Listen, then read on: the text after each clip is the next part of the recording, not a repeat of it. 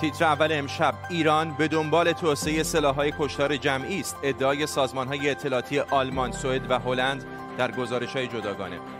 جدایی بیل و ملیندا گیتس نگاهی به زندگی و کار بنیانگذار مایکروسافت. مردی که زندگی همه ما را متحول کرد. و جزئیاتی جدید از ادعاهای آزار جنسی علیه محسن نامجو خواننده معروف ایرانی. گفتگو با یکی از آزاردیده ها و جزئیات روایت یکی دیگر امشب در زیر ذره بین. به تیتر اول خوش آمدید.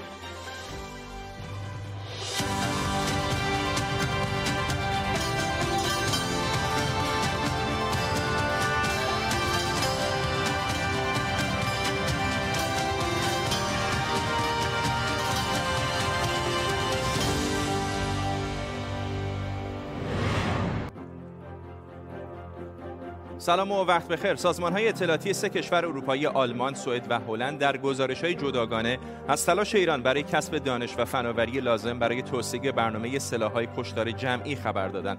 در تازه ترین گزارشی که مربوط به سرویس اطلاعاتی هلنده گفته شده جمهوری اسلامی در سال 2020 چندین بار برای دستیابی به فناوری های کشتار جمعی تلاش کرده و این تلاش رو هم متوقف نکرده. پیشتر واشنگتن فری بیکن هم از وجود شواهدی مستحکم در گزارش یک نهاد اطلاعاتی در آلمان در ارتباط با تلاش ایران برای گمراه کردن جهان نسبت به ماهیت برنامه هسته ایش خبر داده بود. در طول برنامه تیمی از کارشناسان و خبرنگاران برای بررسی بیشتر این خبر و خبرهای دیگر ما را همراهی می‌کنن. پیش از همه بریم سراغ فرزین ندیمی تحلیلگر امور دفاعی امنیتی در مؤسسه واشنگتن از واشنگتن دی سی. آقای ندیمی این گزارش ها چه به ما میگن که قبلا نمی‌دونستیم.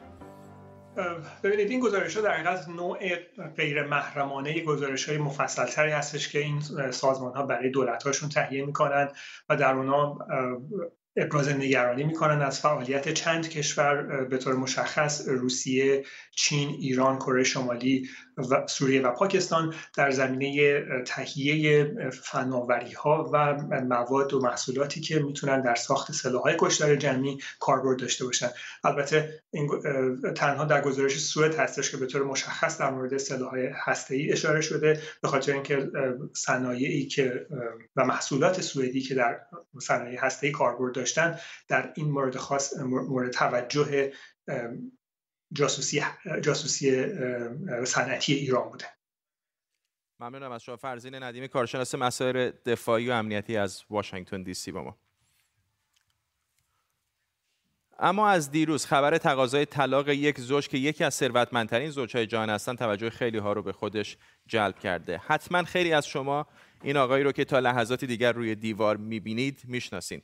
بله بیل گیتس. بنیانگذار مایکروسافت که حتما مستقیم یا غیر مستقیم با محصولاتش سر و کار دارید بیل گیتس که الان 65 سالشه در سیاتل آمریکا متولد شده. خیلی از اعضای خانوادهش از قدیم به تجارت و کسب و کار مشغول بودن. خانوادهش دوست داشتن که اون حقوق بخونه ولی خودش به کامپیوتر علاقه مند شده بود. وقتی هم رفت دانشگاه هاروارد درسای ریاضی و کامپیوتر رو برداشت. اما دو سال بعد دانشگاه رو رها کرد و به برنامه نویسی برای کامپیوتر که تازه بازاری برای خودش پیدا کرده بود رو آورد. بالاخره در سال 1975 شرکت مایکروسافت رو تأسیس کرد و تمرکزش رو روی طراحی سیستم عامل برای کامپیوترها گذاشت تا اینکه ده سال بعد ویندوز رو به بازار عرضه کرد Hello, I'm Bill Gates, chairman of Microsoft. In this video, you're going to see the future, Windows. افزایش کامپیوترهای خانگی و گسترش دامنه استفاده از کامپیوتر در دهه 90 میلادی باعث شد کار و کاسبی بیل و شرکاش حسابی رونق بگیره. ثروت بیل گیتس الان حدود 130 میلیارد دلار برآورد میشه که از تولید ناخالص ملی خیلی از کشورها هم بیشتره. بیل گیتس روز اول ژانویه 1994 میلادی با ملیندا فرنچ ازدواج کرد که سالها دوست دخترش بود و در مایکروسافت مدیر بازاریابی بود. بعد از ازدواج با ملیندا، بیل گیتس توجه بیشتری به فعالیت‌های نیکوکارانه نشون داد. زوج گیتس در سال 2000 بنیاد بیل و ملیندا گیتس رو تأسیس کردند. بیل و ملیندا گیتس الان یکی از مهمترین بنیادهای نیکوکاری جهان رو اداره می‌کنن که سرمایه و فعالیتاش نقش مهمی در زندگی میلیون ها نفر داشته. در زمینه واکسن کرونا هم کمک زیادی کرده اما هنوز معلوم نیست طلاق اونها تا چه حد ممکنه روی کار این بنیاد هم تاثیر بذاره. سمیرا قرایی همکارم از واشنگتن دی سی با ماست با جزئیات بیشتر در مورد این طلاق احتمالی جنجالی. روز گذشته بیل گیتس در صفحه شخصی خودش در توییتر بیانیه مشترک با ملیندا گیتس همسرش منتشر کرد و در این بیانیه خبر از جداییشون داد. در بیانیه آمده که بعد از فکر کردن بسیار و بعد از اینکه روی روابطشون و مشکلاتشون کار کردن به این نتیجه رسیدند که از هم جدا بشن. دلیلی که آقای گیتس و خانم ملیندا گیتس در این بیانیه آوردن اینه که بر این باورند که در فاز بعدی زندگیشون نمی‌تونن در کنار هم دیگه داشته باشند و جایی برای رشد براشون باقی نمونده. در 27 سالی که با هم ازدواج کردند سه فرزند خارق العاده رو تربیت کردند و یک بنیاد نیکوکاری عظیم و تاثیرگذار رو به راه انداختند. این چیزی هست که در بیانیه آقای گیتس اومده. در رابطه با بنیاد نیکوکاری که اشاره کردید هم در بیانیه آمده اون تفکری که پشت این بنیاد بوده رو همچنان این دو نفر پیگیری می‌کنند و بهش باور دارند و در رابطه با این بنیاد همچنان با هم همکاری خواهند کرد. ساعتی بعد از این بیانیه بنیاد گیتس هم یک بیانیه رو منتشر کرد و گفت همچنان این دو نفر جزء رؤسای اصلی هستند و در تمامی برنامه ها و نشست ها حضور خواهند داشت. با این همه در روزنامه ها امروز اگر که نگاه بکنیم کارشناسان امروز نگرانی, می‌کنند در رابطه با آینده این بنیاد. نیویورک تایمز به نقل از تعدادی از کارمندان این بنیاد که 1600 نفر در سرتاسر جهان هستند میگه که اونها میگن خب شاید الان همه چیز خوب باشه و در آینده وقتی این یا اون استراتژی بخواد تغییر بکنه این افراد نتونن به تفاهم برسن و تاثیر بگذاره. این جدایی بر آینده این بنیاد بنیادی که می‌دونیم از مهمترین و تاثیرگذارترین بنیادهای نیکوکاری در جهان هست. یک تاثیر بسیار مهم داشته در کاهش چشمگیر مرگ و میر ناشی از مالاریا در رابطه با آموزش و پرورش کودکان و خردسالان. بسیار نقش داشته این بنیاد و به گواه کارشناسان در مجموع نگاه به بنیادهای خیریه رو در دهه های اخیر تغییر داده کاری که خانواده گیتس انجام دادند. در رابطه با کرونا هم که گفتی در یک سال گذشته بیش از یک میلیارد دلار کمک کردند و نقش بسیار مهم در راه اندازی کووکس داشتند. اون خط سازمان بهداشت جهانی برای توزیع عادلانه واکسن کرونا. اما در نهایت فردا نکته مهم این هست که برخی از, از برخی از آشنایان خانواده گیتس صحبت کردن با رسانه ها و میگن که این زوج از گذشته با هم اختلاف داشتند و بارها در کار کردند که این اختلاف ها رو با هم بتونن حل و فصل بکنند. اگر نگاه بیاندازیم به برخی از مصاحبه که آقای گیتس انجام داده به عنوان مثال سال 2019 با ساندی تایمز به این اشاره می‌کنه که حفظ تعادل بین کار و زندگی خانوادگی براش بسیار مهم هست. کنارگیریش از هیئت مدیره مایکروسافت یکی از دلایلش این عنوان شد که می‌خواد به خانوادهش بیشتر برسه. ولی بارها ابراز این رو کرده بود که واقعا نمی‌تونه تعادلی بین خانواده و کارش برقرار بکنه. ممنونم از تو سمیرا قرایی همکارم از واشنگتن دی سی با ما. در ادامه جنجال ها بر سر اتهام های آزار جنسی علیه محسن نامجو خواننده مشهور ایرانی دیشب وکیل آقای نامجو در گفتگویی با بخش فارسی صدای آمریکا به این اتهام ها واکنش نشون داده. همونطور که پیشتر هم در همین برنامه گفتیم تحقیقات ما حکایت از دست کم پنج مورد ادعای آزار جنسی بوده. همکارم نیوشا سارمی اینجا در استودیو همراه ماست. نیوشا می‌دونم که با یکی از این کسانی که میگن آزار دیدن گفتگو کردی چه جزئیات بیشتری داری؟ فرداد می‌دونیم که خب آزار جنسی طیف گسترده‌ای داره از زدن حرفای جنسی تا لمس کردن بدن دیگری بدون اینکه رضایت داشته باشه. زنی که من با او گفتگو کردم برای ما بازگو کرده که آقای نامجو تلاش کرده که بدون رضایت او رو ببوسه و با اینکه با واکنش منفی او روبرو شده بار دیگر هم این تلاش رو تکرار کرده. گفتگویی با او داشتم که به دلیل حفظ حریم شخصیش توسط یکی از همکارانمون بازخونی شده. اون رو میشنویم. با ذکر این نکته که مرجان نام مستعاریه که او انتخاب کرده برای اینکه معرفی بشه در این بعد از چندین سال خیلی وقت بود که ازش خبر نداشتم. تماس گرفت و اصرار کرد که برم خونش رو ببینمش. منم اصرار کردم که بیا جایی که من هستم و توی کافی شاپ هم رو ببینیم. خیلی بهش برخورد. پیغام خیلی تندی هم داد. یه جوری هم من توی شرایطی قرار گرفتم. سعی کردم جواب ندم اون پیامو. دوباره تماس گرفت. سعی کرد که خیال منو راحت بکنه که جای خیلی قشنگی زندگی می‌کنه و دریاچه هست و مدت همدیگر رو ندیدیم و با هم صحبت بکنیم. و اینکه من تو باطنم حس خیلی خوبی نبود که برم اونجا چون از قدیم دوستی خیلی با احترامی داشتیم و از چیزی فکر نمی کردم که بترسم قبول کردم که برم. همزمان قرار گذاشتیم که یه هنرمند دیگه که نزدیک خونش زندگی می‌کنن رو هم سر بزنیم. موقعی که اومد دنبالم با هم بریم اصرار کرد که نوشیدنی چی می‌خورم که بگیره. گفتم من اصلا اهل نوشیدنی نیستم. تو خونش هم خیلی صحبت کردیم درباره مسائل مختلف کاراش و و و. بعد اصرار کرد که بریم کنار دریاچه. فکر کنم کنار دریاچه خیلی احساساتی شد و اونجا وسط صحبت بازوی منو گرفت و کشید سمت خودش تا ببوسه. نمی‌دونم فکر می‌کرد جست رومانتیکیه من صورتم رو برگردوندم که لپم و بوسید و از اونجا من انگار که اتفاق نیفتاده بقیه صحبت رو ادامه دادم. و به این اتفاق توجه نکردم. احساس ترس هم نمی کردم اون قسمت رو هم طبق معمول فکر می کنم گذاشتم بر این که اصلا اتفاق نیفتاده که بهش توجه نکنم و این دوستی و صحبت رو ادامه بدیم. شبم باز اینطوری بود که خیلی محترمانه ولی یکم بعد گفت اینجا یه تختی هست و منم گفتم ممنون همینجا روی مب راحتم. اونم قبول کرد و خب خیلی محترم بود همه چی. فردا صبحش که ما رفتیم پیش اون هنرمند توی راه دوباره تو جنگل که رانندگی می‌کردیم صحبت خیلی خصوصی با هم کرد. و خیلی فکر می‌کنم احساساتش فوران کرد. دوباره اونجا بازوی منو کشید سمت خودش که ببوسه و من صورتم رو برگردوندم. گفتم خودت رو کنترل کن آروم کن خودت رو به هر حال شاید تنها هستی. اونقدر هم تنهایی سخت نیست و سعی کردم آرومش کنم و گفتم منو بذار ایستگاه قطار که برگردم و دوباره اصرار کرد که حالا یه قهوه قبل رفتنت با هم بخوریم. اونجا دیگه صحبت اتهاماتی که می‌دونستم از قبل و چند تاشون رو از نزدیک میشناختم و یکیشون که در کالیفرنیا اتفاق افتاده بود و در حقیقت کسی که اقدام به تجاوز بود رو دورا دور بود که می‌دونستم از سالها پیش.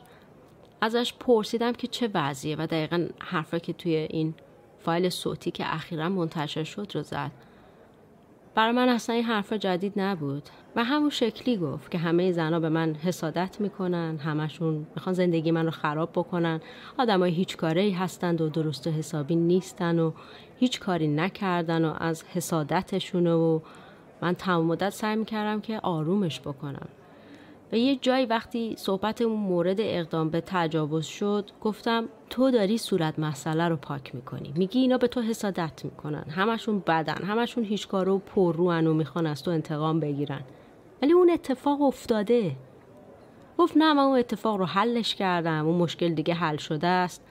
وکیلم هم گفته اینها هیچ کاری نمی‌تونن بکنن. و همینطور تخریب شخصیتی کرد. چند تا از این زنایی که خب دوستای نزدیک هم بودن.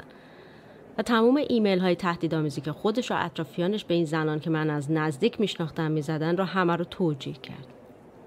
وقتی سوار قطار شدم شروع کردم به خودم فکر کردم که اگر همین اتفاق که توی ماشین بازوم رو گرفته و حدسم این بود که فکر کرده خیلی جست رومانتیکیه که بازوی من رو بکشه و سعی کنه به زور من رو ببوسه.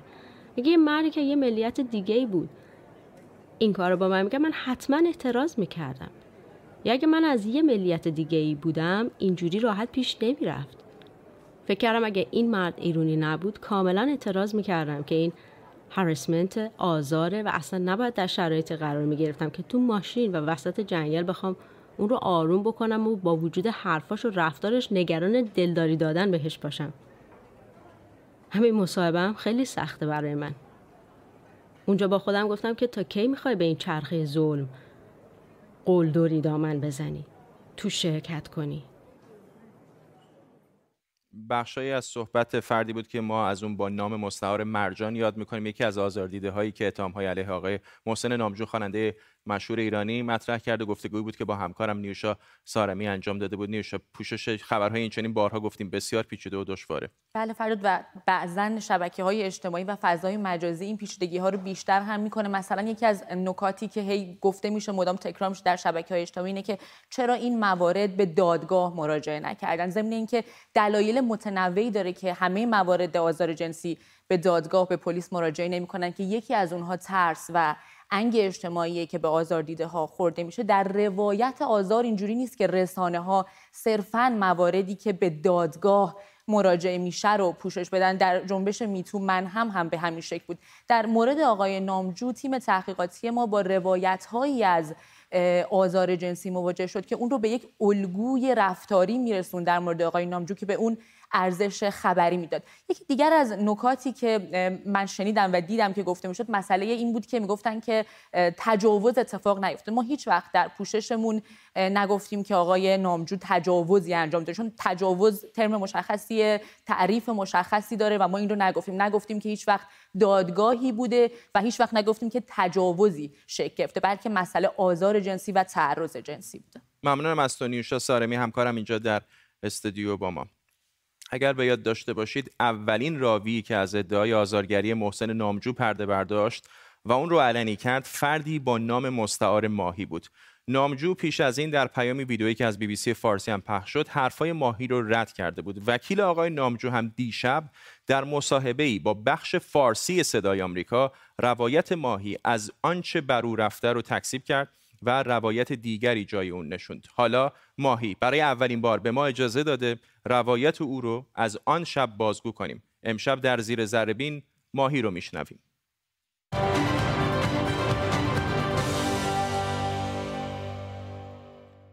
شاید بشه روایت ماهی رو با این پیام که محسن نامجو برای ماهی فرستاده شروع کرد. تاریخ دوشنبه 15 ژوئیه سال 2013 این پیام نامجو به ماهیه. ما نام حقیقی ماهی و دوستش رو پوشوندیم. نوشته که خانم ماهی خاک کن هرچه بود. فراموش کن.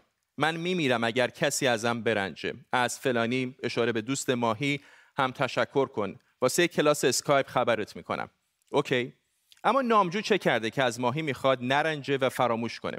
ما قسمتی از روایت ماجرا به قلم ماهی رو با صدای یک بازیگر برای شما پخش می‌کنیم. اما وقت خواب با اینکه محل خواب جداگونه ای داشت ناگهان به اتاق ما اومد و به ما پیشنهاد بیشرمانه ای داد که با هم بخوابیم. قاطعانه و محکم از هر دومون نشنید و نهایتا از اتاق بیرون رفت. موضعمون رو اونقدر واضح و حتی با عصبانیت روشن کرده بودیم که فکر نمی کردیم ادامه پیدا کنه. فکر می کردیم معنی نه رو فهمیده باشه. ماهی در روایتش میگه نامجو خودش رو روی او انداخته بازوهاش رو گرفته و به زمین فشار داده. او میگه آقای نامجو بهش گفته من سکس می‌خوام. ماهی میگه با سراحت گفته حق نداره به او دست بزنه و در حالی که تقلا می‌کرده تا از دست نامجو رها بشه گفته تو زن داری چرا این کارو می‌کنی؟ او میگه محسن نامجو بهش گفته که مقاومت نکن. اگر امشب نشه باز گیرت میارم. بهش گفتم خودتو داری به من تحمیل می‌کنی. معلوم بود که می‌خواد با زور منو کنترل کنه. صدامو بالاتر بردم و گفتم زورت رو به رخم می‌کشی؟ می‌دونی که می‌تونم همین الان به پلیس زنگ بزنم؟ اینا رو که گفتم دستشو با فشار زیاد روی دهنم گذاشت تا صدام بلندتر نشو. من با دهن بسته از گلوم صداهای شکسته در می آوردم اما ماهی نمی‌تونه فراموش کنه. او به پیامک نامجو اینطور پاسخ داده. فراموش کنیم؟ سکشوال اسال کردیم. اشاره به تعرض جنسی. بی احترامی کردی و در آخر ماهی نوشته ما فکر کردیم انسان شریفی هستی ولی اشتباه می کردیم اما محسن نامجو او آن شب در خانه دوست ماهی چه می کرده؟ درست یک روز پیش از این اتفاق یعنی شنبه 13 ژوئیه 2013 ماهی در یک دور همی دوستانه برای اولین بار با نامجو مکالمه کوتاه عادی و رسمی داشته. نامجو به ماهی گفته که می‌خواد کلاس موسیقی اسکایپی بذاره و شماره ماهی رو خواسته تا اگر کلاس برقرار شد خبرش کنه ماهی در اون مهمانی گفته اگر بشه به کنسرتی که فردا یعنی یک شنبه در سان فرانسیسکو برگزار میشه میره فردای اون روز عصر یک شنبه 14 جولای نامجو به من تکس زد که اگه می‌خوای به کنسرت بری و بلیت نداری من یه بلیت اضافه دارم روایت ماهی, ماهی حاکی از اونه که بعد از کنسرت ماهی، دوست ماهی و محسن نامجو با هم شام می‌خورن. ماهی میگه آقای نامجو از دوستش خواهش می‌کنه که شب در خونه او بمونه. او میگه دیر وقت بودن، دوری راه تا شهر محل اقامت نامجو و نبودن وسیله بهانه های آقای نامجو برای این درخواست بوده. وقتی به خونه رفتیم مدت کوتاهی به حرفای معمولی و مرور خاطراتش از دوستای مشترکمون گذشت. همه چیز حکایت از یه آدم معمولی و حتی محترم داشت. به اصرار نامجو درینک خوردیم که خودش برامون ریخت. اما من به خاطر اینکه فردای اون روز کار زیادی داشتم و مسئول پروژه سنگینی بودم حواسم بود زیاد نخورم و برام مهم بود که فردا صبح زود سرحال باشم. ما در تحقیقاتمون دست کم با ده نفر از جمله شاهد ماجرا یعنی دوست ماهی و مشاوری که ماهی با او بعد از حادثه حرف زده گفتگو کردیم. مدارک این مصاحبه ها موجوده. بررسی گفتگو با این افرادی که با این قضیه درگیر شدن و تطبیق اونها با هم و با روایت ماهی تناسب و همخانی میان این روایت ها رو تایید می‌کنه. همینطور دوست ماهی میگه که قبل از اینکه نامجو به سراغ ماهی بره به هر دوی اونها پیشنهاد رابطه جنسی داده.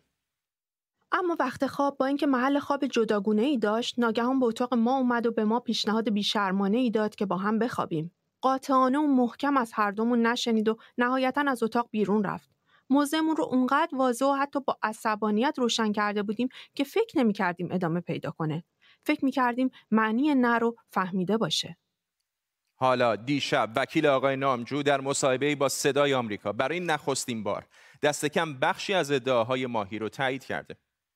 خانم ماهی در اونجا در میاد میگه نه آقای نامجو گیج و گیج از اینکه نیم ساعت پیش چی بوده الان چیه؟ آره است نه. این نه آره من تکلیفم چیه؟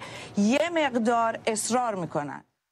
وقتی که این نه نست یا آره است و تکلیف من چیه رو کنار اظهارات پیشین آقای نامجو درباره معنی نگفتن بذارید. شاید تصویر روشنتری از نگاه او به معنی واقعی رضایت در رابطه جنسی به دست بیاد. اول شروع نو میز نو. کی میگه نو میز نو؟ بابا کجای ادب؟ اصلا سراسر زیبایی ادبیات فارسی به این دقیقا به خاطر همین که نو میز نو میز هزار تا چیز. ماهی میگه دست کم نه بار با عباراتی مثل نه ولم کن نمی‌خوام و از خانه بیرون برو. درخواست نامجو برای رابطه جنسی رو قویا رد کرده و نگفته. ماهی مدعیه. وقتی به نامجو میگه به پلیس زنگ می‌زنم نامجو دستش رو روی دهانش می‌ذاره و فشار میده. در گزارش ماهی به پلیس هم به موارد لمس غیرقانونی حبس غیرمجاز و اقدام برای تعرض جنسی اشاره شده. و حالا برای اولین بار این تصویر گزارش ماهی به پلیس سان فرانسیسکو که پیشتر گفته بودیم اون رو دیدیم. نام محسن نامجو در اون به چشم می‌خوره. حالا درسته که ماهی به پلیس گزارش داده اما چرا پیگیری قضایی نکرده؟ ماهی میگه بر اثر فشار اطرافیان نامجو در اون زمان روند قضایی رو ادامه نداده. به ماهی گفته بودن اگر از نامجو شکایت کنه ممکنه ویزای محسن نامجو باطل و از ایالات متحده اخراج بشه. همینطور بهش فشار آوردن و گفتن در صورت شکایت از نامجو زندگی زناشویی آقای نامجو به هم میریزه. ماهی زیر فشار سنگینی بوده. ماهی و دوستش یعنی شاهد اتفاق و صاحب خونه اون شب آقای نامجو رو به دلیل رفتارش از خونه بیرون می‌کنن. به گفته ماهی و بعضی از کسانی که در روند تحقیقات ما با اونها مصاحبه کردیم آقای نامجو بارها با تهدید یا ترغیب از ماهی و اطرافیانش خواسته که این قضیه رو فراموش کنند بعضی از پیام هایی که محسن نامجو در این مورد فرستاده هم مستند شده و در اختیار ما قرار داره. به نظر می‌رسه آقای نامجو با فرستادن پیام های تهدیدآمیز غریبه نیست. این پیامیه که او همین سه روز پیش برای خود من فرستاده. در بخشی از این پیام آقای نامجو به من گفته من دست از سر شخص شما بر نمیدارم. آماده به خاک نشستن باش. کم نقطه تاریک نداری ماهی تنها راوی نیست که تهدید شده و این رفتار در روایات دیگری هم که ما بهشون دسترسی داریم مشاهده میشه. به نظر می‌رسه تهدید و ارعاب روشی که آقای نامجو برای جلوگیری از برملا شدن این اتهامات استفاده می‌کنه. ماهی در روایتش نوشته امیدواره با علنی کردن روایتش از اتفاقی مشابه برای دیگران جلوگیری بشه.